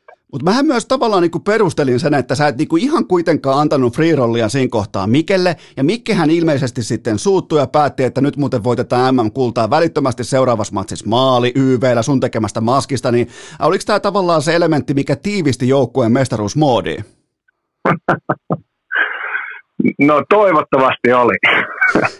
Ei, ei tätä kyllä ehkä ihan näin paljon käyty läpi, mitä nyt varmaan sun, sun yleisölle on käyty läpi, mutta tota, kyllä, kyllä mä itse asiassa Mikelle sanoisin, että en mä edes huomannut koko tilannetta, mutta tota, kai se sitten suuttui sen verran, että se johdatti sit meidän, ma- meidät maailmanmestaruuteen, että, että jos ollaan vielä joskus uudestaan maajoukkueessa samaan aikaan, niin täytyy jättää vitoset antamatta sitten, jos se noin kulkee. Niin ja kopin seinän lukee, että kun aika on, niin siinä ei ollut aikaa antaa kiviä, vaan suututettiin mikkiä, mikkiä sen jälkeen tavattiin torilla, niin kyllähän toi kaava on aika voittava. Joo, mä annoin sitten iso hallin, kun se teki maalin, niin vähän niin kuin korvaukseksi siitä. Eikö se aika mukavaa muuten olla maskissa semmoisen pelaajan laukauksia, joka ei osaa kohottaa? ja kyllä se mun mielestä Kanadaa vastaan niin taisi mennä aika ylähyllyyn. Saa ylöskin sen kieltä. Ei mä yritä vaan kaivaa maata Miken alta nyt tässä ihan, kuin, ihan, ihan lämpimikseni, mutta siis se oli, se oli kyllä tota, se, miten sä pystyit noin maskit tekemään noissa kisoissa, niin puhutaan sitten vähän kohta sun roolista ja noin poispäin. Mulla on vielä viimeinen lämmittelykysymys tähän niin kuin perseilyosioon, ja se on se, tämä on totta kai, tämä ei ole perseilyä, kun mennään näin hienoon tapahtumaan, mutta minkälainen oli presidentti Niinistön vastaanotto, mitä siellä tapahtui, minkälainen oli henki, mistä puhuttiin, oliko, niinku, oliko herra tasavallan presidentti ihan kuin yksi lätkä kundeista vaan puhumassa asiasta, vai minkälainen toi tapahtuma on, koska ymmärrettävästi me pulliaiset ei päässä sille puolelle aitaa? No siis hieno tapahtumahan oli, että upea, upea kunniaosoitus päästiin sinne menemään ja tota, aika rento, tosi, tosi rento oli se alkuun totta kai kunnon jäpittämistä, kun pääset tapaamaan presidenttiin ja, ja tota, hänhän on kiekkomies, että tota, oikeastaan jääkiekosta puhuttiin pelkästään. Et siinä oli lounasta ja, ja vähän keskustelua ja hieno kunniaosoituksen anti tuolle pääjehulle, niin, niin tota, oli oikein lämmin, lämmin tota, lounashetki. Mitä sä oot entisenä tai niinku pitkän linjan kapteenina mieltä siitä, että Niinistä kun se tulee ulkojäille, niin, niin hän käyttää farkkuja, niin onko sulla tähän niinku kapteenina mitään sanottavaa? Siis todella tyylikäs. Mä arvostan kovasti. Kun on kireet farkut ja luistimet ja sitten vaan kädet töihin, niin se on, se on upeeta. Se on kyllä upeeta. Sillä on farkut, sitten sillä on toppatakki, sitten sillä on koko pleksi kypärä, raitin mailla ja oman kooni kau- äh, kaukalon laidalla. Se on aika, se on tiivis paketti. On, no, mutta niinhän ne kaikki kovat pelurit, niin niillä on yleensä on semmoinen, joka suojelee vähän. Niin, niin tota, en tiedä, onko, onko tota presidentillä, onko Goonilla luistimet jalassa vai ei, mutta tota, kumminkin mukana. Tuohon tapahtumaan liittyen vielä yksi tarkentava kysymys, mitä normimedia ei osaa kysyä, niin jos sä tienaisit, sulla olisi sellainen sopimus taskussa, mikä takaa sulle 68 miljoonaa dollaria, niin saapuisitko tällaiseen tapahtumaan junalla?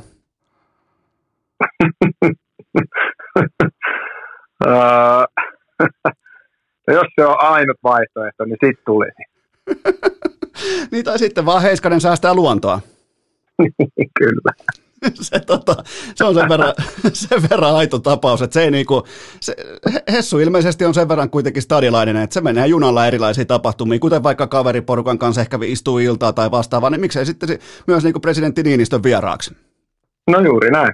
Eli sillä ei toisin sanoen ei ole noussut dollarit hattuun? No ei nähtävästi. No miten noissa juhlissa, viimeinen kysymys liittyen tähän, koska mä tiedän, että meillä on, on pureuduttava tiukasti myös kaikkeen analyysiin, niin ää, tanssiko Mampa tai Atu Selin yhtään siellä juhlissa? no, eikö se nyt ole nähty aika ympäri tota noin, niin kaiken, kaikenlaista sosiaalista mediaa, että hienosti ihan jätkät veti, että varmaan kokemuksen – karu ääni tuli siinä lavalle mennessä. Että, niin, hyvät muuvithan ne oli, mä ainakin tykkäsin. Niin siis tarkoitin, että oliko tanssia nähtävissä myös tuolla Niinistön vastaanotolla? Kaikkihan näki, Ai, mitä, niin? kaikkihan näki mitä tapahtui, siis sehän oli upeata, mitä tapahtui Hakamettän parkkipaikalla, mutta tota, jatkuuko tämä liikesarja myös sitten presidentin vastaanotolla? No nyt täytyy kyllä sanoa, että siinä ei, ei, ei tainnut olla musiikkia, niin, niin ei päässyt oikein kukaan joraamaan. Niin. Okei, eli se meni virallisesti ja se meni kaikilta osin nappiin se meni hienosti kyllä. Okei, puhutaanpa, kokeillaanpa puhua ihan tälleen kesän korvalla tai oikeastaan kesän ytimessä ihan jääkiekostakin. Mä haluan puhua sun kanssa johtajuudesta, koska se leimaa voimakkaasti sun uraa. Aina kun mä muistan sut tuolta jostain, heitetään nyt vaikka, mä haluaisin heittää sut johonkin ehkä bluesin A-junnuihin, bluesin äh, nousevaksi nuoreksi talentiksi johonkin 12 vuoden päähän, niin kyllä sulla on aina ollut pelaamisessa sellainen tietty ryhti ja sellainen esimerkin näyttäminen ja sellainen halu heittäytyä pelille siten, jotta sun joukkue, toveri tavallaan niin kuin voi motivoitua siihen auraan, jonka sä siihen eteen levität, niin, niin tota, kun sulle, on, sulle vaikka lyötiin Örebroissa C-rintaan syksyllä 2017, niin sehän on merkki siitä, että joukkue, valmennus, kulttuuri valitsee sut, mutta oliko sulla vastaavia tällaisia johtajuuden elementtejä jo aiemmin sun uralla?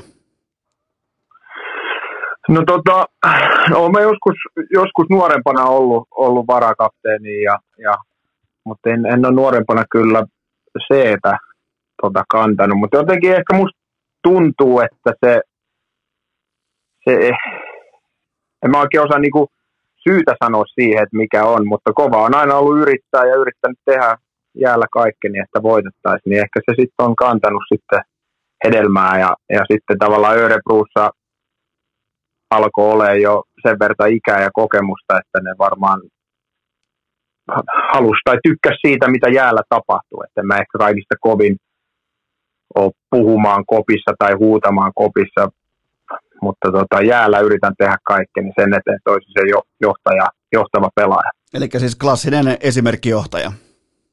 Juuri näin. Miten toi istuu Leijonissa, kun teillä on samassa kopissa, totta kai teillä on tosi paljon C-kirjaimia, A-kirjaimia, teillä on johtavia pelaajia, teillä on paljon sellaisia, ketkä on tottunut ottamaan sitä, niin kuin, voisiko sanoa, kulttuuria reppuselkään, niin miten te nivoudutte samaan koppiin noin hienolla tavalla vuodesta toiseen, kun onhan toi tavallaan toi on alfa-bisnestä, ja jokainen haluaa olla se vähän niin kuin myös liideri äh, tossakin kulttuurissa, niin miten toi teidän nivoutuminen tapahtuu, koska jotenkin näyttää siltä, että te olette yhtä suurta perhettä?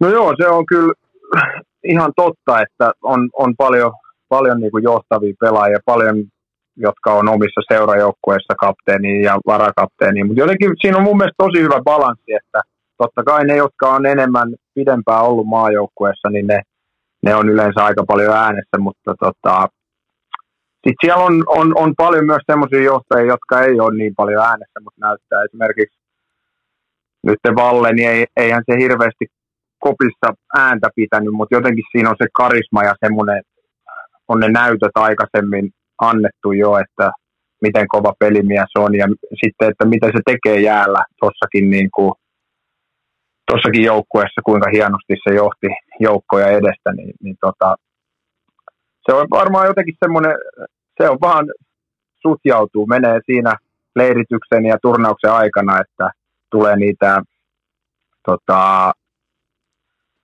rituaaleja siihen, että esimerkiksi Atte on, on tosi puhelias ja, ja aina tsemppaa ennen erää, niin annetaan hänelle se aika, niin ei siihen kannata paljon muitteja sitten lähteä huutelemaan.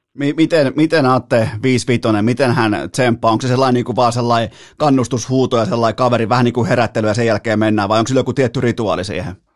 No, musta tuntuu, että siinä on aika paljon Lasselta tullut, Kukkosen Lasselta, että ei ehkä ihan yhtä aggressiivinen kuin Lasse on, mutta tota, silloin aika per, perushommat, mitä, mitä se sanoo ja, ja sitä yhdessä työskentelyä se haluaa puhua kovasti ääneen ja se ainakin itse osuu se, että jos Atte Ohtamaan sanoo näin, niin sitten tehdään näin. Mikä tässä nykyhetkessä, sulla on nyt totta kai sulla on 19 ja nyt tämä viimeisin kultamitali kaulassa. Onko muuten tällä hetkellä kultamitali kaulassa? Ei ole, kyllä se on nyt laitettu tonne Okei, mä ajattelin, mä ajattelin vaan, kun mä en, ole sieltä, mä en ole niin iso kuin Maikkari ja Yle. Jos olisit Ylellä tai Maikkari, niin varmaan olisi mitalikaulassa. Voitko myöntää? Ai jos olisi äänipuhelu. niin. Ei olisi, voin myöntää. Okei, okay, mutta mut tuohon ihan, ihan vakava, äh, vakavasti ottaen, niin sä oot nähnyt myös heikompia aikoja tai niitä aikoja, kun ei tullut sitä kultaa. Sehän menee tässä meidän tuulipukun kanssa sillä tavalla, että turnaus on onnistunut silloin, kun tulee kultaa ja kaikki muu on sitten bustia, kaikki muu on enemmän tai vähemmän tuulipuku fanin silmin epäonnistumista, niin mikä tekee erityisen tästä ydinryhmästä, josta on nyt kasattu tämä kaksi mestarijoukkoa, että mikä on, mikä on eroavaista niihin menneisiin vuosiin? No toi on, toi on hyvä kysymys. Jotenkin ehkä mulla on semmoinen fiilis siitä, että se niin kuin, roolitus kautta se, minkälaisia pelaajia on, on niin kuin, mihinkin paikalle laitettu, että mehän niin kuin, ykköskenttänä pelasi tavallaan neloskenttä, joka on maailman paras molemmissa roolissa, että Hannes ja Stretsi ja toi Saku Mäenalainen, että niin kuin, jotenkin se roolitus, mikä on tehty siihen, miten hyvin sitä noudatetaan, niin ehkä se, se on se suurin syy, minkä takia menestys tulee. Ja vaikka aina on hyvät maalivahdit, niin pakko sanoa, että 19 ja tämä vuosi, niin kyllähän veskarit onnistuu ihan viimeisen päällä. Niin toki, Lankinen ja Olkinuora, niin ei kyllä, ei yhtään helppoa kiekkoa. Niin. Että kyllä se sen, sen se vaatii, mutta on mielenkiintoista, kun katsoo nyt, kun on itse kuitenkin nämä ei ollut eka tämän kisat, mitkä mä seuraan, vaan mulla on aika pitkä otanta tonne, aika helvetin mm, niin kuin paljon kalenteria taaksepäin, niin jotenkin tuosta joukkueesta nykyään Jalosen porukasta, pelaajavalinnoista, siitä ydinryhmästä, siitä huokuu sellainen tietty tietoisuuden tila siitä, että ketä me ollaan, ketä me ei olla, mihin me ollaan menossa, niin sitä on jotenkin vaivatonta katsoa, koska ei synny sellaisia tulipaloja johonkin. Sä oot ollut itse IFKn kapteeni, sä tiedät, miten vaikka stadissa tykätään fanien toimesta joskus sytyttää vähän Nordiksen kulmaa tulee, että pitää vaan luoda paniikki, pitää luoda vaan kriisi, näin poispäin, niin, niin toi teidän kulttuuri on aika lailla niin kuin stabiili, se on aika kriisitön. No joo, se on, se on että se on se, se tota, tavallaan se luottamus siihen, että ollaan pystytty voittaa aikaisemmin ja tavallaan kukaan ei, kenenkään ei tarvitse esittää mitään, että nyt, nyt täytyy olla, tehdä tämän ja tämän verran maaleja ollakseen hyvä pelaaja, vaan kaikki tavallaan tiedostaa sen, että yhdessä voittamalla niin, niin me pystytään olemaan, niin kuin, kaikki tulee esiin. Se on se kumminkin tärkein asia siihen. Mä sivusin tätä jo ehkä ohuesti. Hypätään Leijonista seurajoukkueeseen, niin mitä se tarkoittaa sulle yksilönä, sulle ää, tota, pelaajana, kun sulla on ollut IFK punaisen paidan C-rinnassa, niin se on mulle kuitenkin omakohtaisesti päivääkään liikassa pelaamatta, niin mulle siinä IFK paidassa on jotain erityistä. Siinä on, mä, mun on tosi vaikea sitä selittää, koska mä en ole, mä oon ihan täys lantahousu jostain maalta, niin mulla ei niinku ole sitä kulttuuria ää, sisään leivottuna, mutta mun mielestä IFK on kapteenipaita, kapteenin merkki, se tarkoittaa jotain. Mitä se tarkoittaa sulle?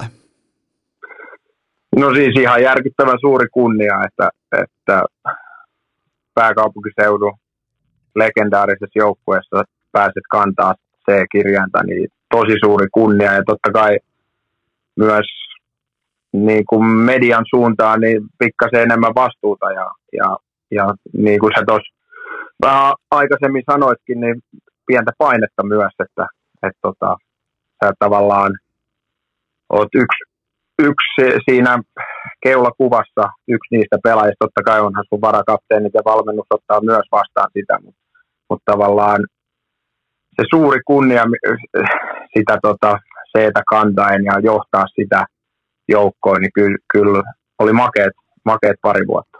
Keltä sä perit sen sen? Kuka oli sua ennen kapteeni? Lennu. Kuinka paljon sä törmäsit siihen, että siellä on se aito äh, numero 32, se oikein niin kuin legendojen legenda, aito stadilainen koko Nordiksen, voi sanoa melkein yksi suurimmista modernin jääkiekon legendoista, niin siihen espoolaisena sitten ottamaan se vastaan, niin oliko mitään tällaista vastakkainasettelua lähinnä niin kuin fanien osalta, että no, no miksi nyt espoolainen tulee, vai oliko se ihan itsestään selvää, että näin tämä jatkumo kulkee? No siis totta kai mä keskustelin Lennun kanssa asioista ja, ja tota, Lennu oli siinä varakapteenina sitten ja Jeesus kyllä tosi paljon hirveän johtaja IFKssa. Et totta kai en mä tiedä, mitä, mitä fanit on siitä mieltä, että ei mulle kukaan oikeastaan mitään sanonut, että kyllä mä niin kuin ymmärrän heidänkin kannan, jos se on, on ärsyttänyt sitä, mutta tavallaan mulle on se tärkeä, miten muut pelaajat ottaa sen sen vaihdoksen vastaan ja miten mä saan ainakin täyden tuen koko joukkueelta ja valmennukselta ja se Len, Lennun kanssa pitkään sitä juteltiin ja, ja niin kuin sanoin, niin se jeesas kyllä tosi paljon, että et, tota, on kumminkin huikea johtaja ja huikea pelaaja. Sulle osui aika hyvä kausikin, 22 maalia ja 39 tehopaunaa C-rinnassa ja, ja toki se sitten katkesi kaikilla siihen pandemiaan, mutta ilmeisesti siinä tuli tietynlainen niin kuin, myös mittava onnistuminen. No joo, kyllähän se tota, totta kai rooli oli myös iso ja, ja sain paljon vastuuta, että oli hieno myös, että pystyi tavallaan vastaa siihen huutoon, mikä valmennukselta annettiin. Ja, ja tota, hieno, hieno kausi, paitsi että yleisö, yleisö ei ollut, että tavallaan jäi, ja sitten jäi noin playerit välistä, niin, niin tota, tavallaan se kuuluisa stadin kevät jäi nyt vähän niin kuin kokematta. Niin se jäi itse asiassa, eikö jopa molemmilta kausilta? Taisi muuten jo jäädä 2020 2021, niin, niin silloinhan oli ihan joko rajoituksia tai ei pelejä ollenkaan. Joo, että se toinen kausi oli sitten ilman yleisöä ja oliko se paras viidestä sitten. Niin olikin. Mitäs, miten tota itse sä, sä oot tunnepelaaja, sä, sä oot siellä, missä tunnetta syntyy, eli maaliedustoilla kulmissa, täyden vauhdin kontakteja ja näin poispäin, niin sano, sanois nyt, miten asia on niin kuin ilman yleisöä pelaamisesta. Mun, mun mielestä maksavan asiakkaan se on täyttä pelleilyä, mutta tota, minkälainen tälle nyt, kun on jo sykkeet tasaantunut, ollaan tultu jo pois siitä ajasta, niin, niin anna mulle sellainen viimeinen yhteenveto liittyen siihen, että, että miltä tuntuu pelata ilman yleisöä. No siis täysin eri peli. Niin. Et, et, niin kuin sanoit, tunne, totta kai sä lataudut siihen peliin ihan samalla oli yleisö tai ei, mutta sitten taas kyllähän se sen virran saat MM-kisoissa Tampereella 11 000, jolla 10 000 on Suomi-paita päällä ja huutaa, niin kyllähän siitä saa fiilistä, että, että niin kuin kaikki taklaukset, loppuun vieminen, maali, edus, kähinät, niin aika vähissä oli ilman yleisöä. Että. Niin kaikista, il, ilman yleisöä kaikista urheilijoista tulee ihan normaaleita kuukausipalkkaisia työntekijöitä käytännössä. No tavallaan niin. Totta kai totta kai se intohimo siihen lajiin on, on silti, että jokainen haluaa voittaa sitä, mutta niin kuin saat lisäboostin siitä yleisöstä. Joo, mä en niin kuin kritisoi pelaajia siitä, että ne ei välttämättä pääse ytimeen pandemian aikana tai ilman yleisöä pelatessa, koska on helppoa ymmärtää se, että kuinka paljon siinä on sitä vuorovaikutteisuutta, siitä niin kuin tilanteeseen heittäytymistä suhteessa tunnelmaan, omaan pelaamiseen, joukkueen eteenpäin viemiseen, niin, niin mulle, mulle oli heti alusta pitäen ihan selvää se, että pelaajia ei voi pitää niin kuin siitä vastuussa, että suoritus ei ole sama ilman yleisöä kuin yleisön kanssa. No joo, kyllä, kyllä se siinä on ihan oikeassa, mutta sitten taas ammattilaisjääkiekkoilijana, niin sun pitää vaan kaivaa se jostain. Sun pitää vaan löytää se, että, että se on sun duunis ja siitä sulle maksetaan. Tämä liittyy IFK, tämä kysymys isossa kuvassa, niin minkä takia IFK viimeisimmästä mestaruudesta on niin kauan aikaa taas? Siitä on, alkaa olla 11 vuotta, niin, niin minkä takia IFK on jäänyt piippuun sekä sun aikana, no totta kai silloin oli pandemia ja näin poispäin, mutta muutenkin, siellä ollaan verrattain lähellä, mutta ja ketään nyt ei ole tarkoitus, mä heitän aina itse sitten jengin puusin alla, jos siihen on tarvis, mutta o, o, mikä on sun näkemys siihen, että minkä takia IFK ei ole mennyt päätyyn saakka? No, vaikeat on kysymykset kyllä. Tota, jos mulla olisi vastaus, niin me oltaisiin varmaan menty asti, mutta tota, tota, en, en, en, pienestähän se on kiinni toi, toi noin playeripelaaminen. Et joku, joku siinä on, on niin kuin runkosarjassa totta kai se on, se on iso paha IFK, niin se on jokaiselle muulle joukkueelle, niin se on semmoinen vastustaja, ketä vastaan mennään 115 prosenttisesti, että aina on kova jengi vastassa, kun IFK tulee vieraaksi. Siitä varmaan saa boosti, mutta leijareissa sitten taas niille ei pitäisi olla mitään väliä, että jokainen peli on, on ihan, ihan täyttä puurtamista, mutta en tiedä. Ehkä semmoinen niinku oikea-aikainen flow saaminen puuttuu ainakin meillä siinä, että se olisi pitänyt saada, okei siinä nyt oli kaikenlaista, mitä oli korona-aikaa, niin, niin tota,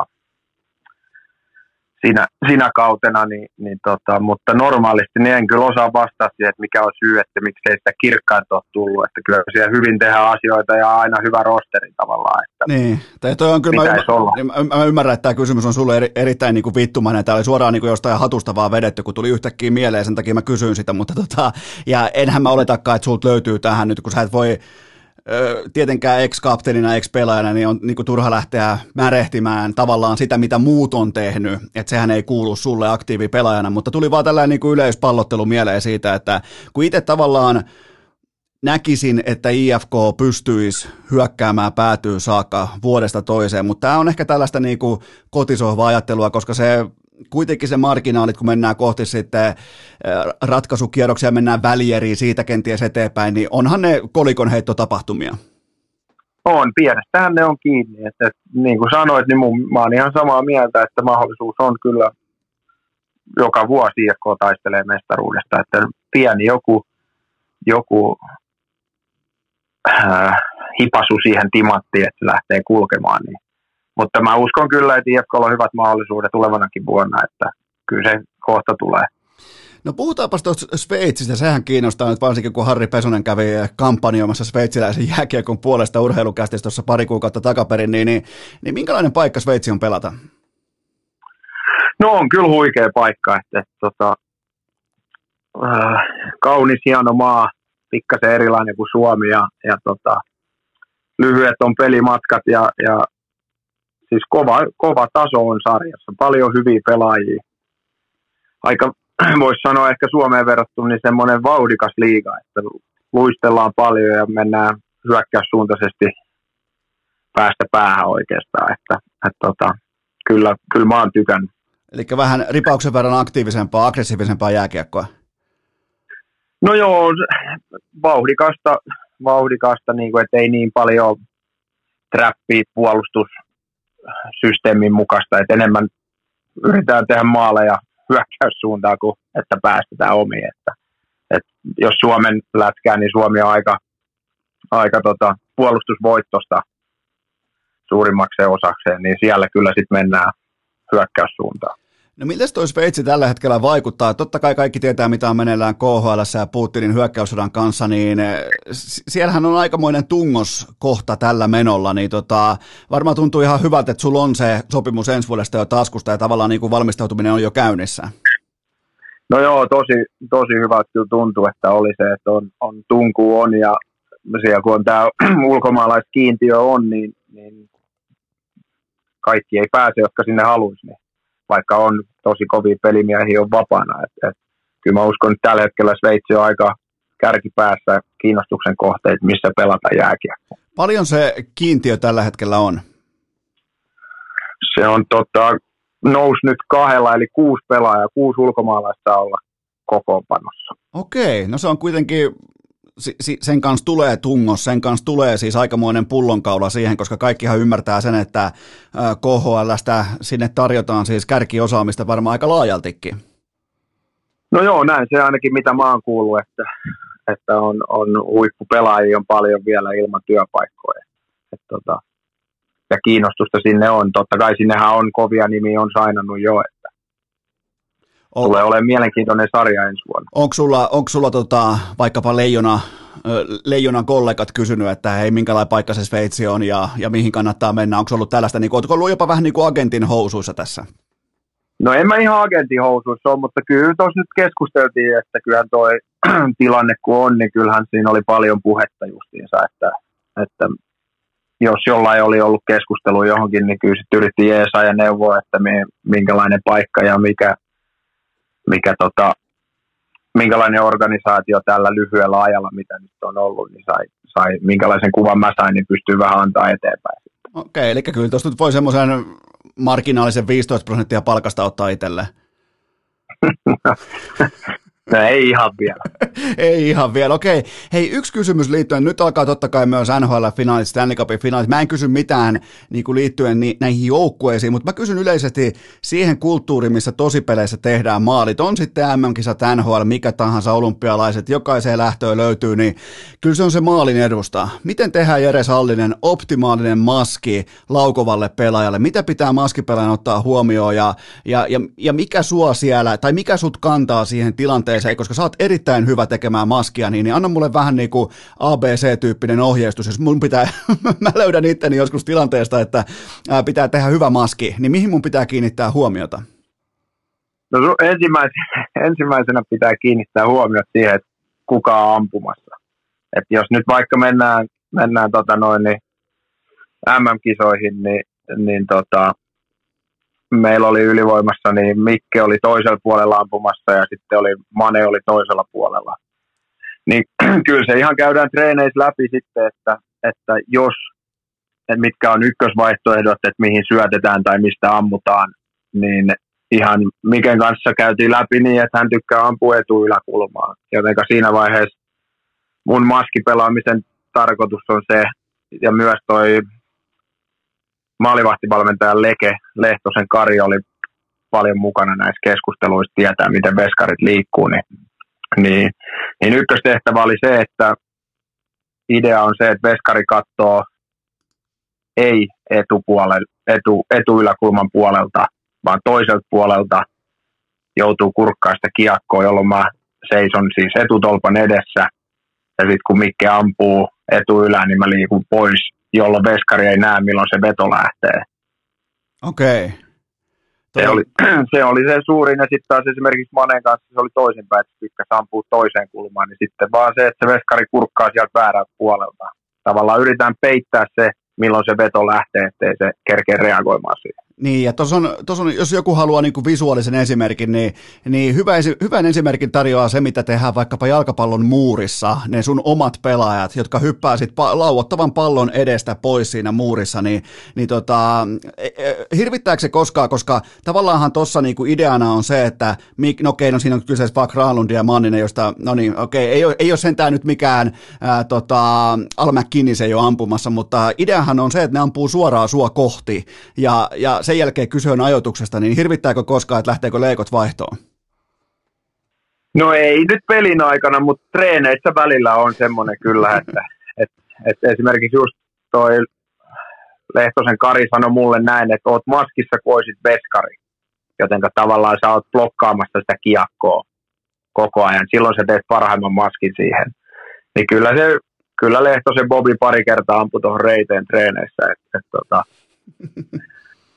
kyllä siitä hyvät mustelmat jää, mutta se, se on tavallaan sitten taas myös ehkä sen maskipelaajan vahvuutta, että sun pitää, pitää olla rohkeutta siinä, että se voi olla hyvä maskipelaaja, jos sä et uskalla olla sen vedon edessä, että Si, Tuossa to, kohtaa mä saisin kenkää. Mulla mul ei niinku vaan riitä. Ei, voin ihan suoraan myöntää, että tota, jos vaikka Jukka Jalonen kuuntelee, niin, niin tota, ei riitä. Ei, ei vaan ole sitä, sitä sisään leivottua tiikerin silmää tai luonnetta ja lujuutta ottaa niitä jatkuvasti kiekkoja vastaan siinä, niin voin ihan suoraan näin niin kuin aikuisella myöntää, että ei riitä. niin. Siihen tarvitaan vähän, vähän tuota luottamusta ja totta kai sitten pitää luottaa niihin äijiin, jotka ampuu. Kyllä sitten voi käydä huitaset takaisin, kun ne ampuu treeneissä tuohon reiteen ja sanoo, että, sano, että pysy paikalla, että he ampuu ohjaa eikä ammukaan, niin pitää antaa vähän palautetta.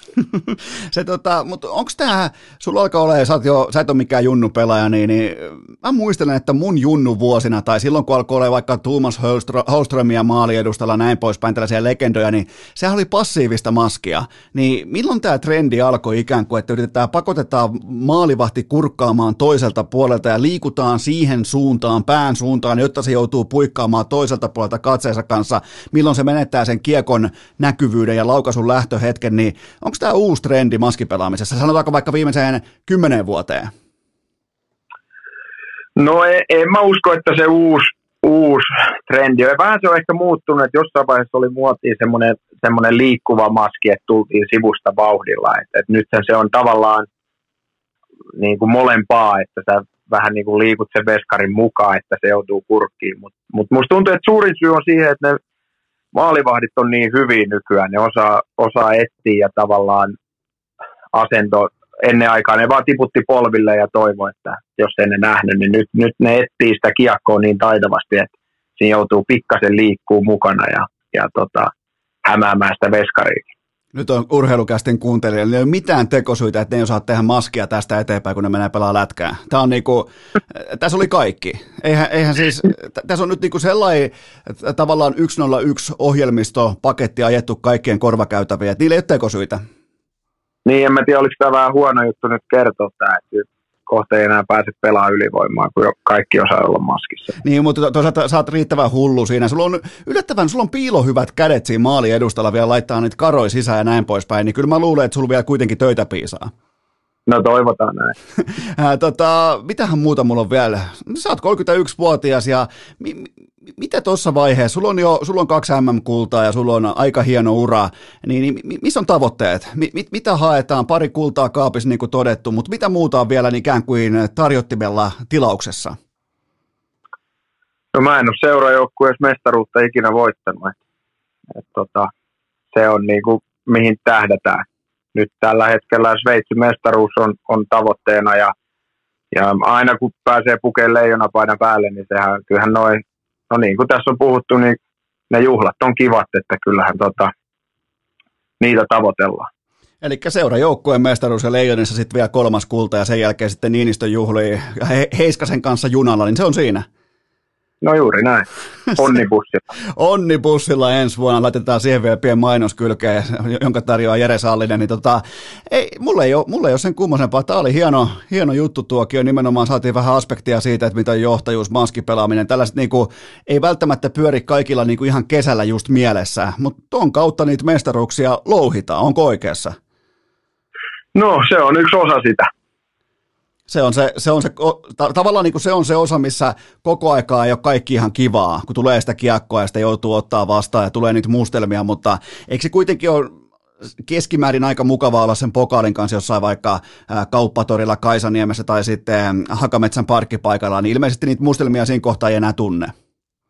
Joo, ei niitä kyllä tunne, että, että, että tota, on, on, ne on niin hienoja juttuja, että siinä luumustelmat unohtuu äkkiä. Se on just näin. Onko vielä loppu jotain terveisiä urheilukästin kummikuuntele? Kun olet eka kertaa Askissa, niin onko jollekin jotain terveisiä tai joku, tota, joku loppukaneetti? No ei mitään suurempaa kuin hyvää kesää kaikille kuuntelijoille ja hienoa, että kutsuit mukaan. Tämä oli kiva rupatella. Tämä oli justiinsa näin. Ei mitään muuta kuin kiitokset Jere Sallinen. Kiitos. Ja ihan normaali tapa perjantaina jatkuu. Vaihteeksi OK jakso Esko. Vieras seivas piasko.